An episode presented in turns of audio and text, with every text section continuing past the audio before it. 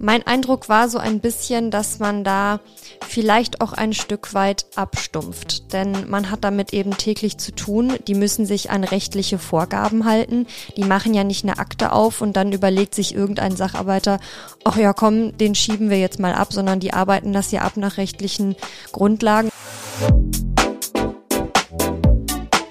Unterm U, der Dortmund-Podcast.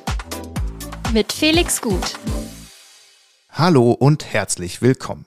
Wir blicken heute aus einer weiteren Perspektive auf das Thema Migration, das wir in diesem Podcast schon auf unterschiedliche Weise behandelt haben.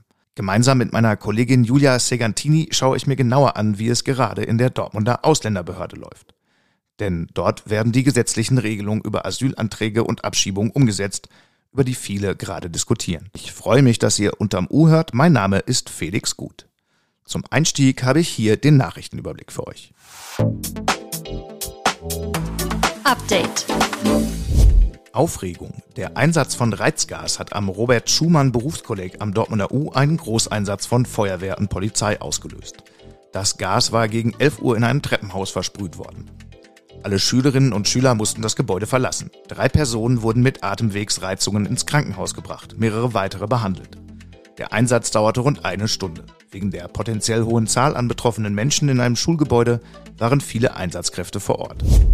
Edel, der Sternekoch Anthony Sapong eröffnet sein Restaurant in der luxuriösen Residenz Phoenixsee am 15. November. Das Restaurant steht für alle offen und wird den Namen Haus Phoenixsee tragen. Angekündigt war die Eröffnung in Dortmund schon länger, zuletzt hatte sich der Termin aber verzögert. Sportlich. Das Unternehmen Sport Vosswinkel mit Sitz in Dortmund bekommt einen neuen Eigentümer. Cisalfa, der größte italienische Sportfachhändler, übernimmt das in Dortmund bekannte Geschäft von der Kette Intersport. In Dortmund gibt es zwei Filialen in der Tiergalerie und im Indupark. Zudem befindet sich die Vosswinkel-Zentrale auf Phoenix West. Vor knapp fünf Jahren war die Kette in ein Insolvenzverfahren gerutscht. Das Thema des Tages. In der politischen Debatte geht es in diesen Tagen weiterhin häufig um Migration. Es ist dann häufig die Rede von überforderten Kommunen und damit auch überforderten Behörden, die in vielen Dingen nicht mehr hinterherkommen. Stimmt das? Meine Kollegin Julia Segantini hat sich die Situation in der Dortmunder Ausländerbehörde angesehen. Mit ihr bespreche ich jetzt, wie die aktuelle Situation dort wahrgenommen wird und wie die Menschen in der Behörde die Zukunft sehen. Es ist ja selten, dass diese Behörde an die Öffentlichkeit geht und wenn, dann geht es oft um negative Dinge. Woher kommt jetzt diese plötzliche Offenheit? Ich glaube, denen geht es darum, wirklich mal einen kleinen Einblick zu geben, weil es so viele Forderungen an diese Behörde gibt und niemand so richtig ja weiß, was sie da eigentlich den ganzen Tag machen und wie die Auslastung ist. Und ich glaube, das wollten die einfach gerne mal darstellen. Du hast also einen kleinen Einblick in den Arbeitsalltag dort bekommen. Was war da dein Eindruck? Also mein Eindruck hat sich eigentlich wirklich in der ersten Minute schon ergeben. Ich wurde da abgeholt von der Leiterin der Ausländerbehörde und die hat mir dann im Gehen schon, die hatte einen ordentlich schnellen Schritt drauf und äh, die sagte dann nur, ja, jetzt gerade ganz ruhig, alle machen Pause. Ja, ich mache eigentlich nie so richtig Mittagspause. Ich mache das gleich irgendwie zwischendurch am Schreibtisch und das hat mir eigentlich schon total viel über den Arbeitsalltag gesagt. Also die stehen dort wirklich unter recht hohem Druck und haben eine einfach sehr hohe Zahl an Fällen, die dort bearbeitet werden müssen. Auf jeden Fall, ja. Auf wen bist du da genau getroffen? Du hast gerade schon gesagt, die Leiterin der Behörde hat mit dir gesprochen. Genau, Melanie Schmickler heißt die. Wie sieht sie denn die aktuelle Situation? Also, dass die Ausländerbehörde überlastet ist, das ist kein neues Phänomen. Das ist schon länger so. Es ist nur so, dass es sich immer mehr häuft und dass sich auch die Forderungen immer mehr häufen. Also eigentlich bekommen die immer mehr Aufträge, immer mehr Aufgaben und sollen immer mehr, immer schneller erledigen und da kommen die einfach nicht hinterher. Welche Schwierigkeiten so in den täglichen Abläufen beschreibt sie da? Verschiedene. Also erstmal das gute deutsche Thema Digitalisierung. Die funktioniert auch in der Behörde nicht so richtig. Also das kommt schon dadurch zustande, dass es verschiedene Anwendungen gibt für den Computer und die sind dann auf Landesebene unterschiedlich als auf Bundesebene und auf kommunaler Ebene nochmal unterschiedlich und vor allem passen diese Programme nicht so richtig zueinander. Und selbst wenn man Online-Anträge stellen kann, auch die sind dann teilweise nicht so richtig an diese digitalen Anwendungen angepasst. Man bekommt dann vielleicht ein eingescanntes Dokument und dann muss man es aber nochmal per Hand abtippen, weil das nicht mit der Anwendung kompatibel ist. Es gibt ja, du hattest das angedeutet, immer wieder von unterschiedlichen Seiten Forderungen an die Behörde. Zum einen beklagen Zugewanderte, dass Asylverfahren in Dortmund viel zu lange dauern und damit das Ankommen verzögern. Woran liegt das aus Sicht der Behörde? Also das liegt nicht nur an der Ausländerbehörde selbst, es liegt auch an den vorgeschalteten Stellen. Bürokratisierung ist ja sowieso so ein Ding in Deutschland. Und es gibt eben vorgeschaltete Stellen wie die Zentralstelle für Einwanderung oder auch die deutschen Auslandsvertretungen. Also diese ganzen Anträge, die kommen ja nicht als allererstes bei der Ausländerbehörde rein, sondern die waren vorher auch schon mal an anderer Stelle. Und bis das dann überall mal durch ist und überhaupt bei der Ausländerbehörde angekommen ist, das dauert schon seine Zeit. Und dann gibt es da eben auch nochmal eine gute Bearbeitungszeit. Warum sind so lange Wartezeiten problematisch? Naja, man muss sich das so vorstellen. Ohne Aufenthaltstitel zum Beispiel kann man im Grunde nicht wirklich viel machen. Man kann zum Beispiel keine Kredite beantragen, wenn man jetzt eine Wohnung kaufen möchte oder ein Haus. Oder noch viel niedrigschwelliger, man kann nicht mal einen Handyvertrag abschließen. Das heißt, wie soll man dann hier ankommen, wenn man noch nicht mal diese Möglichkeiten hat? Zum anderen gibt es dann natürlich von politischer Seite immer häufiger die Forderung nach schnelleren Abschiebungen. Der Bundeskanzler hat es selbst zuletzt äh, titelseitenwirksam gefordert. Wie geht denn die Ausländerbehörde in Dortmund mit solchen Fragen um? Also Melanie Schmickler war es ganz wichtig zu sagen, dass die überhaupt keine Bewertung vornehmen wollen, was politische Entscheidungen angeht. Die, damit haben die ja auch nichts zu tun. Nur politische Entscheidungen sind dann, also die Ausländerbehörde muss dann ja am Ende diese Sachen umsetzen. Also die bekommen dann diese Entscheidung vorgesetzt und sollen damit dann irgendwie umgehen. Und die denken sich, ja, okay, abschieben, aber das muss man ja auch, also irgendwer muss das alles ja auch machen. Kann man absehen, ob die überhaupt in der Lage wären, da mehr Verfahren zu bewältigen?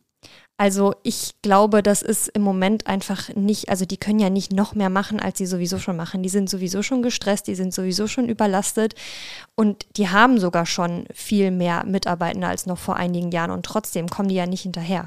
Hinter einer Abschiebung stehen ja immer auch persönliche Schicksale. Anfang des Jahres habe ich selbst über eine Geschichte berichtet äh, mit einem Mann aus Tadschikistan, der nach vielen Jahren in Deutschland dorthin zurück abgeschoben wurde und dort jetzt in politischer Haft äh, gelandet ist, was auch von vielen prophezeit wurde. Hast du einen Eindruck bekommen können, wie die Menschen, die in der Behörde arbeiten, mit solchen Erfahrungen umgehen? Das habe ich mich auch gefragt und das habe ich Melanie Schmickler auch äh, gefragt. Denn ich stelle mir das nicht so leicht vor. Man sitzt da tagtäglich und hat Menschen gegenüber sitzen, die vielleicht ja, ein schlimmes Schicksal erwartet. Mein Eindruck war so ein bisschen, dass man da vielleicht auch ein Stück weit abstumpft, denn man hat damit eben täglich zu tun. Die müssen sich an rechtliche Vorgaben halten. Die machen ja nicht eine Akte auf und dann überlegt sich irgendein Sacharbeiter, ach ja, komm, den schieben wir jetzt mal ab, sondern die arbeiten das ja ab nach rechtlichen Grundlagen und bei solchen schwierigen Fällen entscheidet das auch nie ein Sachbearbeiter alleine wenn mehr Abschiebungen gefordert werden, dann wäre ja eigentlich logisch, dass auch die Ämter, die sich darum kümmern sollen, dann personell besser besetzt sind. Gibt es denn genügend Leute überhaupt, die diesen Job machen wollen? Nee, also ich habe ja eben schon gesagt, es gibt schon deutlich mehr als vor einigen Jahren. In der Dortmunder Ausländerbehörde arbeiten 180 Menschen. Das waren vor ein paar Jahren noch 80. Die Tendenz ist schon steigend, trotzdem kommt man nicht hinterher, weil es so schwierig ist, neues Personal zu gewinnen.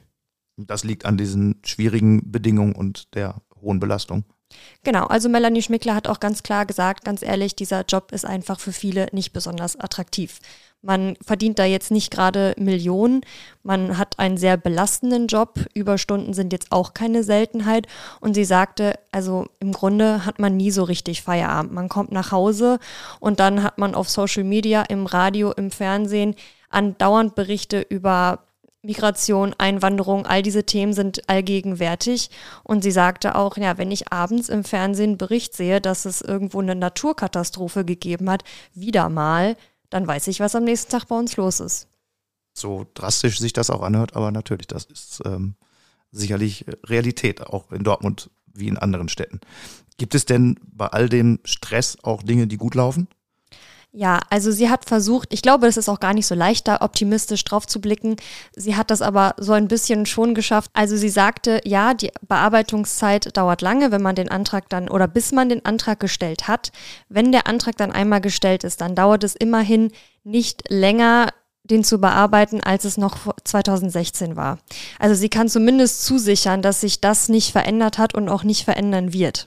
Was für einen Ausblick gibt sie? Ist die Behörde vorbereitet auf möglicherweise auch steigende Zahlen? Also ich glaube, im jetzigen Zustand, wenn das wirklich so bleibt und sich nichts ändert, wird das für die Ausländerbehörde wirklich, wirklich sehr schwierig. Und wenn es für die Ausländerbehörde schwierig wird, dann natürlich auch für die Menschen, die davon abhängig sind. Ich möchte das Gespräch gerne noch um eine aktuelle Entwicklung ergänzen, die es in einem in Dortmund zuletzt viel diskutierten Detail dieses globalen Themas gab. Im Rat der Stadt gab es am Mittwoch die erste Beratung über die geplante zentrale Flüchtlingsunterkunft des Landes, die wir auch in diesem Podcast schon mehrfach zum Thema hatten. In einem Hotel in Öspel sollen rund 400 Plätze entstehen.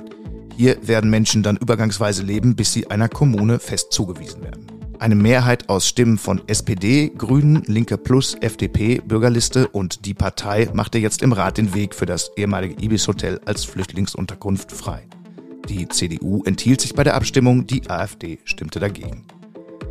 Das Land NRW ist für die Übernahme aller Kosten zuständig, von der Einrichtung über ein Taschengeld, das die Flüchtlinge erhalten, bis zur Verpflegung.